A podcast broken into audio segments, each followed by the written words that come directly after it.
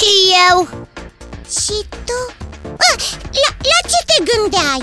La acumulatorii lui Zimi tot La energia de care are nevoie pentru funcționarea în parametrii A, ce coincidență Ce coincidență! Iai, ce coincidență! Și eu mă gândeam aproximativ la același lucru Cum adică? Și eu mă gândeam dacă nu cumva am putea folosi o sursă de energie? Nu știu exact cum să-ți spun. O sursă de energie. O sursă de energie, o sursă de energie.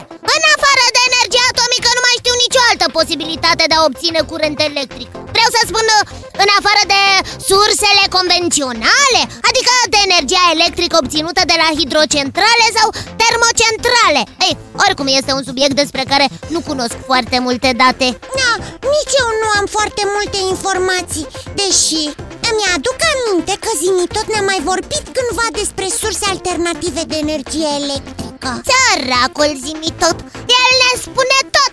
Cred că și astăzi îl vom întreba în legătură cu acest subiect. Ești de acord? Cum să nu? E singura noastră șansă Atunci nimic mai simplu. Zimi tot. Da, biții, pe recepție, ca de obicei. Inițiază secvența de căutare cu subiect Energii alternative Inițiez secvența de căutare cu subiect energii alternative. Rezultatele au fost salvate. Când sunteți gata, pot începe expunerea datelor. Suntem gata! Dar poți începe Ca surse de energie alternative, aș putea enumera energia eoliană, adică obținută cu ajutorul vântului, și energia solară, cu ajutorul soarelui, sau energia valurilor. Să începem cu energia eoliană Adică cea obținută cu ajutorul vântului Energia eoliană este energia conținută de forța vântului ce bate pe suprafața Pământului. Exploatată, ea poate fi transformată în energie mecanică pentru pomparea apei, de exemplu, sau măcinarea grâului, la mori ce funcționează cu ajutorul vântului. Prin conectarea unui rotor la un generator electric, turbinele de vânt moderne transformă energia vântului, ce învârte rotorul, în energie electrică. Aha, am înțeles A, și am și notat e, Este cunoscută de mult? Puterea vântului Desigur Bineînțeles, Iții, de foarte multă vreme. Să nu uităm de bărcile cu pânze sau de morile de vânt. Energia eoliană a fost exploatată pe uscat de când prima moară de vânt a fost construită în vechea Persie, în secolul al VI-lea sau al VII-lea. De atunci, morile de vânt sunt folosite pentru măcinarea grâului, pomparea apei, tăiatul lemnului sau pentru furnizarea altor forme de energie mecanică.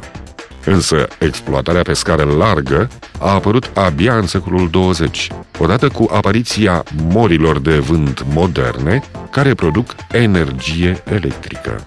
Deci la început produceau doar energie mecanică Sau energia vântului era folosită numai pentru navigație Egiptenii, Iarăși egiptenii da, biții, iarăși egiptenii.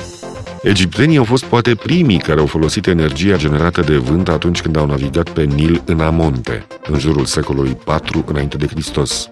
Peste secole, vasele cu pânze aveau să domine mările și oceanele lumii, servind în principal transportului comercial, dar și în scopuri militare sau științifice. Marile imperii ale erei moderne foloseau vasele cu pânze pentru a controla și domina mările. Aceste vase cu pânze sunt și astăzi prezente pe apă, însă sunt construite cu echipamente moderne. Utilizarea lor este cu totul alta, fie ca vase sportive, fie ca embarcațiuni de agrement. Continuă cu energia electrică, zimi tot Morile de vânt se mai folosesc și acum în unele țări pentru măcinarea cerealelor. Pompele cu palete multiple acționate de vânt sunt folosite pentru a obține apa din puțuri în regiunile mai izolate, în special în Australia și Africa de Sud. Apa pompată este depozitată într-un turn din apropiere. Deși în mod obișnuit se numesc mori de vânt, aceste mecanisme sunt numite și mașini de vânt sau pompe de vânt. O pompă de vânt tipică are o roată cu diametrul între 3 până la 4 metri, cu circa 20 de palete de oțel presat. Roata este montată pe un stâlp mecanic, având înălțimea de aproximativ 8 metri. Forța vântului pe o derivă verticală din spate menține roata cu fața spre vânt. Însă deriva este concepută să întoarcă toată roata atunci când vântul devine extrem de puternic, pentru a preveni defectarea mecanismului. Ah, asta seamănă cu acele roți cu multe palete pe care le vedem în filmele cu cowboy Eh, Așa este Iții. Acele roți sunt chiar pompe de apă. Erau folosite de cowboy pentru pomparea apei, apă necesară pentru adăparea vitelor. aha! Am înțeles! Cowboyul avea multe vite și trebuia multă apă ca să nu care cu găleata Și a construit o pompă de apă acționată de energia vântului prin intermediul acelei moriști Nu? Pe care o văd și eu în filme Foarte exact, Biții. Da, dar în Europa, în Europa erau mori de vânt Cum să nu Iții? Primele mori de vânt din Europa erau de tipul moare stâlp. Ai, Adică velele se roteau pe un plan aproape vertical, iar corpul morii de vânt era montat pe un stâlp central. O pârghie lungă, numită manetă de întoarcere, se prelungea în spatele morii. Când direcția vântului se schimba, morarul apăsa pe maneta de întoarcere pentru a roti moara din nou cu fața spre vânt. Cu timpul, murarii au găsit căi de a folosi moara și în alte scopuri, precum ridicarea sacilor de cereale. Olandezii au început să folosească morile de vânt pentru a drena apa de pe câmpuri. Un sistem constă dintr-o moare de vânt ce acționa un mecanism asemănător cu o roată de apă care scotea apa. Principalul dezavantaj al morilor de vânt este că, spre deosebire de roțile de apă, nu pot fi folosite dacă energia nu este continuă, adică dacă vântul încetează, se oprește și mecanismul. Dacă vântul se oprește, încetează orice activitate La fel cum și eu trebuie să încetez acum orice activitate aici, pentru că acumulatorii mei nu mai au energie. wow! Ce păcat! Vă promit însă că voi continua data viitoare. Acum trebuie să mă retrag. Așa că vă spun la revedere, Iții, la revedere, Biții, la revedere și vouă, dragi copii. Ne vom reîntâlni de îndată ce acumulatorii mei se vor reîncărca. Până atunci, la revedere! La revedere, zimi tot!